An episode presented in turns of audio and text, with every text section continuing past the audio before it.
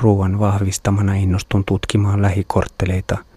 Namkanin kapealla rantapulevardilla on kauniita puurakenteisia pikkuhotelleja. Liikkeellä on lukuisia hitaasti vaeltelevia ryhmiä. Välillä sementtikaiteelle pysähtyneiden ihmisten keskeltä pöllähtää makeita savuja. Puun alta hämärästä erotan hahmon, joka kuiskuttaa kysyvästi marihuonaa ja oppiumia. Keskellä ydinkeskusta on kukkula, jonka päällä valaistu temppeli loistaa kuin majakka pimeydessä. Kierrän kukkulan ja päädyn basaarikujalle, jossa kauppiaat sulkevat kojujaan. Tarjolla on kankaita, käsitöitä ja mausteita. Puikkelehdin turistien lomitse pääkadulle ja kohti majapaikkaa. Kahden kylmän vuoristojen jälkeen on ylellisyyttä nukkua lämpimässä huoneessa. Pihapiiristä vaimiasti kaikuvat Bob Maalin Buffalo Soldier-kappaleen nuotit johdattelevat pehmeästi untemaille. 5. joulukuuta lauantai Luang Brabang 5 kilometriä kautta 3640 kilometriä 35 euroa. Kukko kiekuu lähistöllä. On kesäisen lämmintä jo aamulla. Viileyden ja rehkimisen jälkeen nautin hitaasta heräilystä venyttelevän kissan lailla. Viikon pyykit kannan ruokakauppaan, jossa vanha nainen punnitsee vaatteeni. Kilo pestävää maksaa 10 000 kipiä alle euron. Luang Brabang on Unescon maailmanperintökohteita, eikä ihme, sillä Mekongin varrella vuorten suojassa sijaitseva kaunis kaupunki on Laosin kulttuurin kehto. Se on maan buddhalaisuuden tärkein keskus kymmenine temppeleineen ja luostareineen. Luang Brabang pysyi kuningasperheen kotina silloinkin, kun talouden painopiste oli jo siirtynyt Tasangolle vientianeen. Vaikka kaupunki on hankalan matkan päässä, myös Laosin hallitus kokoontui Luang Brabangissa aina vuoden 1975 vallankumoukseen saakka. Luang Brabang säästyi viimeisten vuosikymmenien hävitykseltä sillä se sijaitsi juuri tarpeeksi kaukana sekä Vietnamin sodan että sisällissodan rintamalinjoista. Aloitan nähtävyyskatselmuksen keskustan Fu Si-temppeli kukkulalta. On jo kuuma, kun lähden kapuamaan 328 portaan pyhinvaellusta. Puistometsikkö suojaa kovimmalta paahteelta – mutta lämpötila on 30 asteen tuntumassa ja jokainen askel kannattaa ottaa rauhallisesti. Ylhäällä on huipustaan kullattu stupapyhättö, jonka ympäri pyhiin vaeltajat voivat kiertää. Sen äärestä avautuu hieno näköala kaikkiin ilmansuuntiin. Pohjoisessa mahtava Mekong kiemurtelee esiin vuorien kätköistä – Etelässä laaksoa reunustavat massiiviset harjanteet. Stupan juurella nuoret laosilaisparit kuvauttavat yhteisen taipaleensa merkkipaalua ajan virtaan. Jään ihailemaan maisemia ja vaihdan muutaman sanan sementtiportailla istuvan eläköityneen amerikkalaisen kanssa. Arizonalaismies on käynyt Luang Brabangissa 1970-luvun lopussa sisällissodan tauottua. Mekongilla risteilevän aluksen vakiovarusteena oli tuolloin konekiväärimies, sillä kultaisen kolmion oppiumireviirien taistelut ulottuivat tänne saakka. Mutta vähitellen alueen isokenkäisimmät yrittäjät oivalsivat – että turismista saa enemmän ja vakaampia tuloja kuin oppiumista. Ja nyt kaupungin koko elinkeinorakenne on kietoutunut turismin ympärille. Onneksi maailman perintöluokitus on pitänyt harvat betonihotellit kohtuullisen matkan päässä keskustan liepeillä. Kukkulan juurella huomaan, että joku on tönäissyt lyhtypylvääseen pysäköityä pyörääni – se on pudonnut jalkakäytävän reunalta ajoradalle ja takapyörä on aavistuksen vinossa, mutta tolppaan kiinnitetty vaijeri on pitänyt ajokin pystyssä. Ehkä takapyörän kiinnytys on löystynyt jo aiemmin pinnanvaihdon ja mäkilaskettelun yhteistuloksena, ja nyt putoaminen on saanut sen myös hieman vinoon niin, että se koskettaa lokasuojaa. Saan takapyörän kyllä helposti kohdalleen, mutta tapaus on silti hämmentävä. Ehkä asialla on ollut liian leveästi valtanut turistiryhmä tai kaksi kohtaavaa ryhmää ja joku on ohi mennessään kopsauttanut pyörää sen verran, että se on luiskahtanut alas jalkakäytävältä. Polkaisen kukkulan eteläpuolelle ostamaan huomiseksi linja-autolippua. Olen laskenut päiviä moneen kertaan ja järki voittaa. Luang Prabangista on yli 400 kilometriä vientianeen, josta on vielä 800 kilometriä Bangkokiin ja ajopäiviä on enää 11. Yhtälö on liian stressaava. Se ei sallisi yhtään lepopäivää tai vastoinkäymistä. Päätän hurauttaa linja-autolla takaisin Von Hongiin, mistä aloitin vuoristoetapin ja jatkaa sieltä polkien viimeiset 70 kilometriä vientianeen. Näin vaiennan perfektionisti minäni protestit.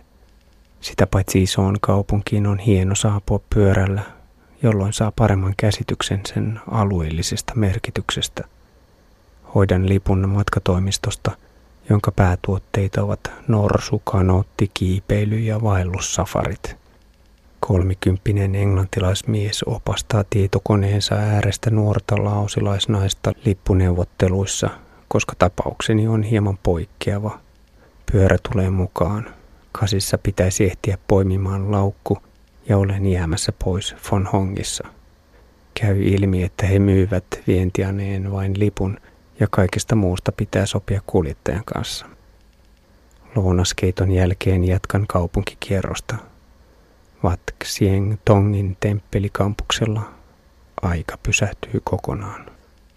Vaeltelen aurinkoisella pihalla pikkutemppelistä toiseen rauhoittavassa ympäristössä, jossa buddhat, naagakäärmeet ja garudalinnut määrittelevät maailmankaikkeuden olemusta. Vaatetetut ja kullatut erikokoiset buddhat jakavat saman tilan munkkien, rukoilevien pyhiinvaeltajien sekä ihmettelivien länsimaisten ja aasialaisten turistien kanssa. Kulttuurit eivät törmää, vaan ovat saman olemassaolon moniväristä mosaikkia. Temppelien loputtomien yksityiskohtien kirjo pysäyttää, niin kuin pyhä teksti voi pysäyttää tutkivan alttiin mielen. Kiire kaikkoa. Kirkkaan päivänvalon vastakohtana hämärien pyhättöjen intiimi hiljaisuus ja tyyneyttä huokuvat hahmot johdattavat kokemaan näkymättömän todellisuuden lohduttavaa sanomaa, että jossain vaiheessa matkaansa voi levoton sielu päästä perille osaksi suuren energian valoa. Temppelikampuksen rauhasta kävelen Mekongille laskeutuville portaille. Suuri joki virtaa puolisen kilometriä leveänä uomana. Monen yhteisen tasankopäivän jälkeen – on oikeastaan yllättävää tavata Mekong uudestaan täällä vuoriston keskellä.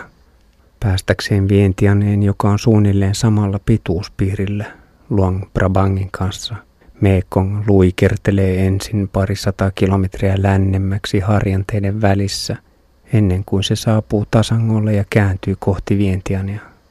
Luang Prabangissa Mekong ei ole rajajoki, vaikka suurimman osan reitistään Laosissa se on Taimaan vastainen raja ja yläjuoksullaan pohjoisempana se määrittelee myös Burman ja Laosin vuoristoseutuja. Portaiden juuressa on pitkien jokiveneiden joutilas rypäs. Iltapäivä ei ole risteilyjen sesonkiaikaa, sillä virta näyttäytyy huomattavasti ilmeikkäämpänä auringon noustessa tai laskiessa. Kukaan ei tule tyrkyttämään ajelua ja joudun itse kyselemään tuk-tuk-taksikuljettajalta, mistä löytäisin lautturin. Kuski huutelee kadun toisen puolen ruokalakioskista esiin kietaisukankaaseen pukeutuneen kolmikymppisen miehen. Mies ilmoittaa hinnaksi 100 000 kipiä, lähes 10 euroa, joka on iso summa. Tunnin risteilyt on suunniteltu isommille ryhmille ja 15 metrinen peltikattoinen jokivene voisi kuljettaa 50 ihmistä. Lähdemme vastavirtaan. Rannan tuntumassa seurailemme joen törmää, joka nousee kymmenkunta metriä ylemmäksi. Ylhäältä palmujen sekä bambu- ja pensaspöheikköjen välistä pilkistelee huviloita ja majoja. Rinteessä on pengerettyjä kasvimaita, jotka on aidattu bambukepeen. Ohitamme kiskoradan, jonka juuressa mies lapioi vedestä seisten jokihiekkaa matalaan metallivaunuun. Köyden avulla hiekka vedetään ylös törmälle. Jokunen kalastaja heittelee kahlaten verkkoa ja lapsien ryhmä remua pulikoimassa. Muitakin kulkee joella. Kapeissa avoveneissä on useimmiten perheen verran ihmisiä rahtaamassa muovisäkkeihin lastattua kuormaa, joihin toisen puolen temppeleihin matkaa oranssikaapuisia munkkeja. Pysähdymme tankkaamaan. Bensa-asema on pari metriä jokivenettä korkeampi proomu, jossa on lautaseinät ja peltinen harjakatto. Toisessa päässä on pyykkiä kuivumassa narulla ja katolla on satelliittiantenni. Alus on myös koti. Paluumatkalla lautturi antaa veneen tulla myötävirtaa. Joki on karikkoinen ja keskellä uomaa on kallioluotojen päällä kapenevia sementtisiä reimaritolppia, joiden näkymisestä lautturit päättelevät, kuinka lähellä rantaa on turvallista navigoida. Karien kupeessa vedestä nousee paikoin paljaita pensaikko-oksistoja, joihin on tarttunut kymmeniä pikkumuovipusseja. Ne ovat kuin irvokkaita ympäristötaideteoksia muistuttamassa, että muovi ei ole luonnon omaan kiertokulkuun kuuluva materiaali. Jään Maleksimaan rantakadulle, jonka varrella on pieni petankkikenttä joen törmän puuston varjossa. Parikymmentä miestä ja poikaa kykkii ylärinteessä katselemassa kahden kolmikymppisen ottelua. Pelissä on 20 000 kipin panos. Lähikadulla seuraan kahden rakennusmiehen touhuja pientalon työmaalla. He siirtävät tiilikasaa kerrosta ylemmäksi murikka kerrallaan niin, että toinen heittää tiilen ylös ja toinen ottaa sen vastaan lennosta. Vastaanottajalla on rukkanen vain oikeassa kädessään, vasemman käden ollessa paljaana. Kasa siirtyy rivakasti ylös, eikä yksikään tiili putoa. Työmaalta jatkan pyykkien hakuun pesulakauppaan. Vanha nainen kaivaa vaihtorahoja sikin sokin lojuvien setelien seasta. Olen huomannut saman käytännön monessa muussakin lausilaispuodissa. Setelit viskellään epämääräiseksi röykkiöksi pöytälaatikkoon. Epäilen, että vastaava suhtautuminen rahaan ei ole kovin yleistä esimerkiksi Vietnamissa. Hämärän laskeutuessa palaan rantabulevardille illallistamaan joen miellyttävään läheisyyteen. Päätän syödä tavallista paremmin ja tilaan peruskeiton jatkeeksi paikallisen lihaterian. Mutta yhdistelmä ei toimi. Nuudelikeitto on liian ruokaisa alkupalaksi ja pääruuan kirpeän raikas makumaailma olisi kaivannut neutraalimpaa seuraa jyystän lihanpalojen ohessa oksanpalasia. Tarjoilija vakuuttaa, että keitettyjen oksien kaarna on syötävää, mutta ateriointi alkaa tökkiä.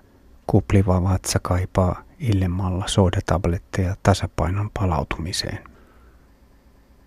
6. joulukuuta, sunnuntai, Luang Brabang, Von Hong, Vientiane. 75 kilometriä kautta 3715 kilometriä 48 euroa. Yö on levoton. Illallisoksien kaarnat möyryävät vatsassa, mutta onneksi aamun mennessä olo rauhoittuu. Ponnistan ylös jo neljän jälkeen. Kun saan kuorman kasaan, huomaan, että majatalon pihaportti on lukossa.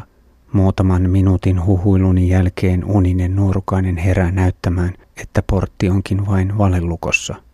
Linja-autoasemalle on matkaa kolme kilometriä. Kaupunki on hiljainen, mutta ei autio. Työläisiä kerääntyy odottelemaan avulla pakettiautojen yhteiskuljetuksia. Kadun kulman hämärässä istuu vanhoja nunnia kerjäämässä ja jalkakäytävällä kynttilöiden hentovalo heiluu utuisen kosteassa unenomaisessa maisemassa. Linja-autoaseman ison katoksen alle on kerääntynyt kymmeniä ihmisiä. Paikallistan vientiänen autonkuljettajan ja selitän tilanteeni – hän nettoaa pyörästäni 40 000 kipiä, vajat 4 euroa. Kuljettaja ja rahastaja nostavat ajokkini takapuskurin päälle ja sitovat sen köydellä moottorin tuuletusritilän eteen. Sisällä linja-autossa numeroidulla paikalla istuu nuori japanilaisnainen, mutta rahastaja tulee ilmoittamaan sekä laon kielellä että englanniksi, ettei numeroista tarvitse välittää. Siirryn kuljettajan penkin taakse vanhan munkin viereen, jotta pääsen aitiopaikalta seuraamaan tietä ja maisemia. Toisella puolen käytävää istuu lähes kuusikymppinen maalaisnainen kasseineen. Ikäiseni saksalaismies ilmaantuu lippunsa kanssa selventämään, että hänen paikkansa on naisen vieressä, mutta järkyttyneeltä vaikuttava nainen ei halua istua kapeakasvoisen ja kaljun muukalaismiehen farangin vieressä. Tarjoan paikkaani ja päädyn bremeniläisen haikken kanssa samaan penkkiin. Rujon näköinen mies huokuu pinttynyttä vanhan tupakan vahvaa hajua, ennen kuin hän asettuu pää ikkunaa vasten nukkumaan. Haikki toteaa, ettei hänen vatsansa ole kovin hyvässä kunnossa. Hän lisää kuitenkin, ettei ole syönyt mitään kymmeneen tuntiin. En ole täysin vakuuttunut, että tiedossa olisi miellyttävä yhteinen matka, mutta maalaisnainen syö kaikessa rauhassa riisikakkuja ja mandariineja juuri ennen lähtöä. Aamunka jo sarastaa laaksoon, kun matka alkaa. Raollaan olevasta pikkuikkunasta tunkee sisään viileän raikasta ilmaa. Heti kaupungin ulkopuolella auto sukeltaa vahvaan uusvaverhoon ensimmäisen matalan solan jälkeen.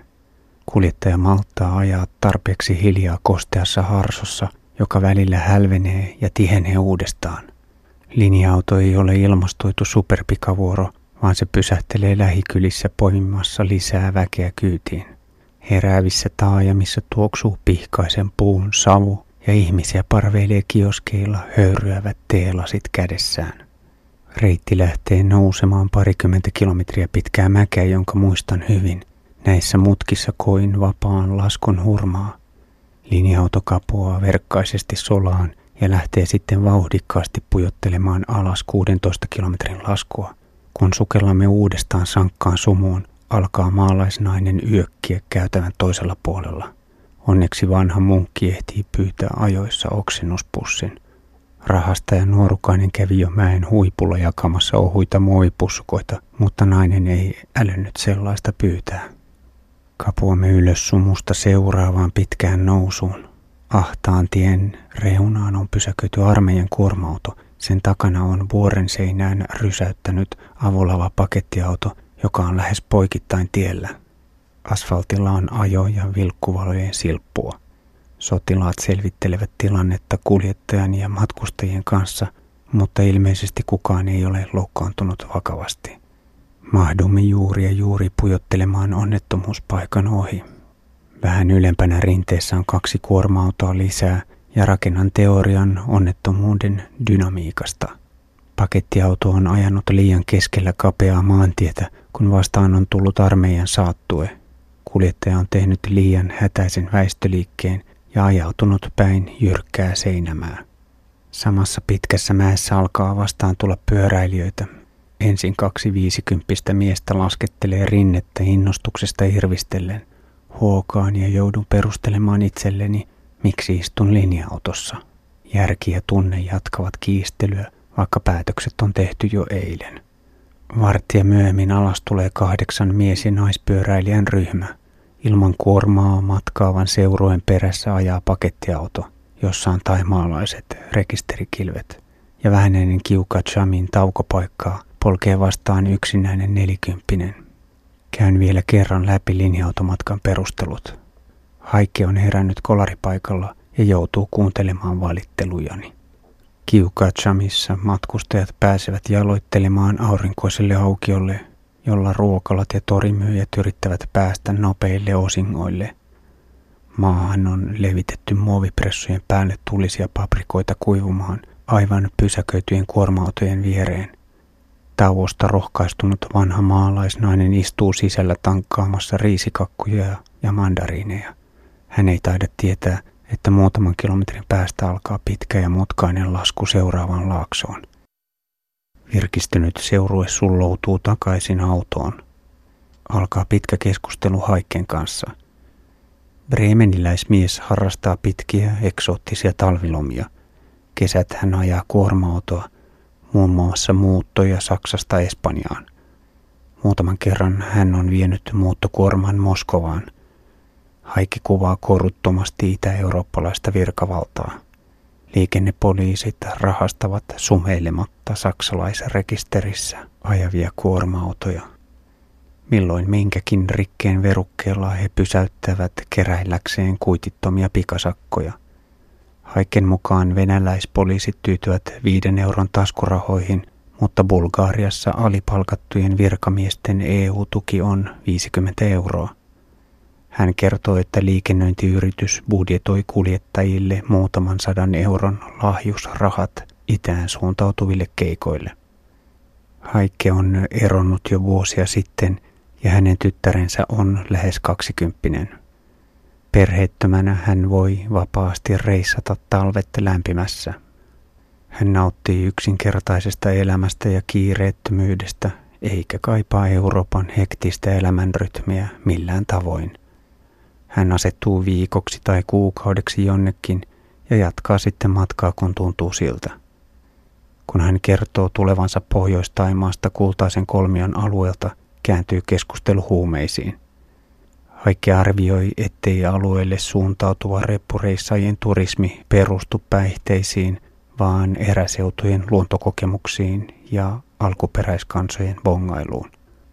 Unikon viljelyseuduilla ei edes jalosteta heroinia, sillä sen tyyppinen yritteliäisyys vaatii jo hieman infrastruktuuria. Päihdeelämyksiin keskittyvät turistit jäävät etelämmäksi isoihin kaupunkeihin tai matkailukeskuksiin. Hän kertoo kuulleensa, että Etelä-Laosissa lähellä Kambodjan rajaa on kylä, joka on erityisen suosittu oppiumin polttajien retriittikohde. Haikki avautuu menneisyydestään – hän on alle kolmekymppisenä käyttänyt heroiinia ja kokaiinia. Haiken mukaan kokaiinia voi kokeilla jonkun kerran bailauspäihteenä jäämättä akuuttiin koukkuun, mutta sitten kun siihen jää, on irtautuminen todella hankala ja mutkikas psykofyysinen prosessi. Heroiini puolestaan tunkee vahvasti suoraan fysiikkaan ja riippuvuus muodostuu niin nopeasti, ettei se sovellu satunnaiskäyttöön ollenkaan mutta heroinista vieroittautuminen voi onnistua asteittain korvikelääkkeillä. Haikke on päässyt kuiville metadoonikuurin avulla, mutta hänen tuttavistaan liian moni on jäänyt matkan varrelle. Useimmiten kuolemat liittyvät poikkeuksellisen vahvoihin aineisiin, joita tottuneetkaan käyttäjät eivät osaa varoa, tai yleiskunnon romahtamiseen, jolloin keho pettää kuin tikkaiden lahonneet askelmat. Haike kuvaa nistiuran kehitystä. Kun käsivarsien suonet on riitetty koviksi, siirtyy pistäminen reisien, nivusien ja jalkojen kautta kieleen ja lopuksi pakaraan, jolloin narkomaani rupeaa kulkemaan oudosti kumarassa kuin menneiden aikojen sirkuskummajainen. Haiken nykyinen päihteiden käyttö rajoittuu ryyppäämiseen ja satunnaiseen yrtin polttoon hän ei enää kaipaa rajumpia aineita. Keskustelun aikana maalaisnainen oksentaa kahdesti. Tielle on jämähtänyt linja-auto ja kuljettajamme pysähtyy jututtamaan moottorin kimpussa ahertavia miehiä ja ojentaa heille ikkunasta vesipullon. Haike innostuu, kun näkee, että miehet ovat porkaneet moottorin sylintereitä myöten. Hän epäilee kampiakselin murtuneen – Ison auton hinaaminen olisi näillä teillä niin hurja urakka, että on mielekkäämpää tuoda mekaanikot paikalle. Lisää draamaa saadaan muutamaa kilometriä myöhemmin, kun seuraavan kylän liepeillä vastaan tuleva kuorma-auto kaahaa mutkassa, mutta kuskimme osaa ennakoida ja jarruttaa ajoissa. Jäämme haiken kanssa aprikoimaan, ajoiko kuorma-auto kanan päältä vai ei. Kylän toisella reunalla äkkijarrutuksen aiheuttaa kaarteen takana keskellä tietä maleksiva lehmä. 15 kilometriä ennen kasia ohitamme itävaltalaisen Markuksen ja englantilaisen Mätin, jotka kiskovat ajokkejaan ylös rinnettä. Ja jälleen pyöräilijä minäni valittaa. Oletukseni, että linja-auto pysähtyisi kasissa juuri majapaikkani ravintolaan, on väärä. Onnistun vasta parin sadan metrin viiveellä pysäyttämään auton, joka jää tielle odottamaan, kun juoksen ravintolaan noutamaan kassini ja riennän takaisin autoon. Seuruoimme ruokapaikka on puolen kilometrin päässä. Enää tiedossa ei ole hillittömiä laskuja ja uskaltaudumme haiken kanssa syömään keittoa. Wang Viangissa jää pois puolet länsimaisista ja japanilaisista turisteista, noin neljäsosa kaikista matkustajista. Paikan vapaamielinen ilmapiiri ehtii tauolla tarttua yli kuusikymppisen munkkiinkin, joka ryhtyy oranssikaapu päällään estotta kiskomaan pysäkillä tupakkaa samalla kun puhuu kännykkään. En kehtaa räpsästä valokuvaa. Von Hongissa jään kasaamaan karavaaniani tutun ruokalan eteen. Tavaroiden pikalajitteluun ja kuorman sidontaan menee puoli tuntia ennen kuin saan yhdeksän tunnin linja-automatkan jäykistämät jalkani polkimille. Mutta väsymys katoaa, kun pääsen luonnolliseen olotilaani. Vientianeen on matkaa 70 kilometriä. Hennon myötä tuulen saattelemana taival on helppoa, eivätkä muutamat matalat mäet tunnu kovin kummoisilta hidasteilta vuoristokiipeilyn jälkeen. Pienten kulotusten savu maustaa kevyen menemisen riemua. Haasteeksi jää 35 kilometrin pimeä ajo, mutta täysin valottomat taajamien väliset pätkät eivät ole kovin pitkiä. Ja tie on hyvä muutamaa satunnaista asfalttimuhkuraa lukuun ottamatta. Vientianen liepeillä poljen kolaripaikan ohi. Ilmeisesti kuorma-auto on juuri lähtenyt liikkeelle tien vierestä henkilöauto on samanaikaisesti aikonut pysähtyä sen etupuolelle. Löysin vaikka vetoa, ettei kumpikaan ole käyttänyt vilkkoa. Kuljettajat vatvovat poliisien kanssa onnettomuuden kulkua. Poliiseja on muutenkin runsaasti Kaakkois-Aasian kisojen vuoksi ja jokaisessa isossa risteyksessä on päivystys. Kuutisen kilometriä ennen keskustaa alkaa katualaistus. Kohtaan myös muutamat liikennevalot, jotka ovat aivan turhaan toiminnassa tähän aikaan päivästä.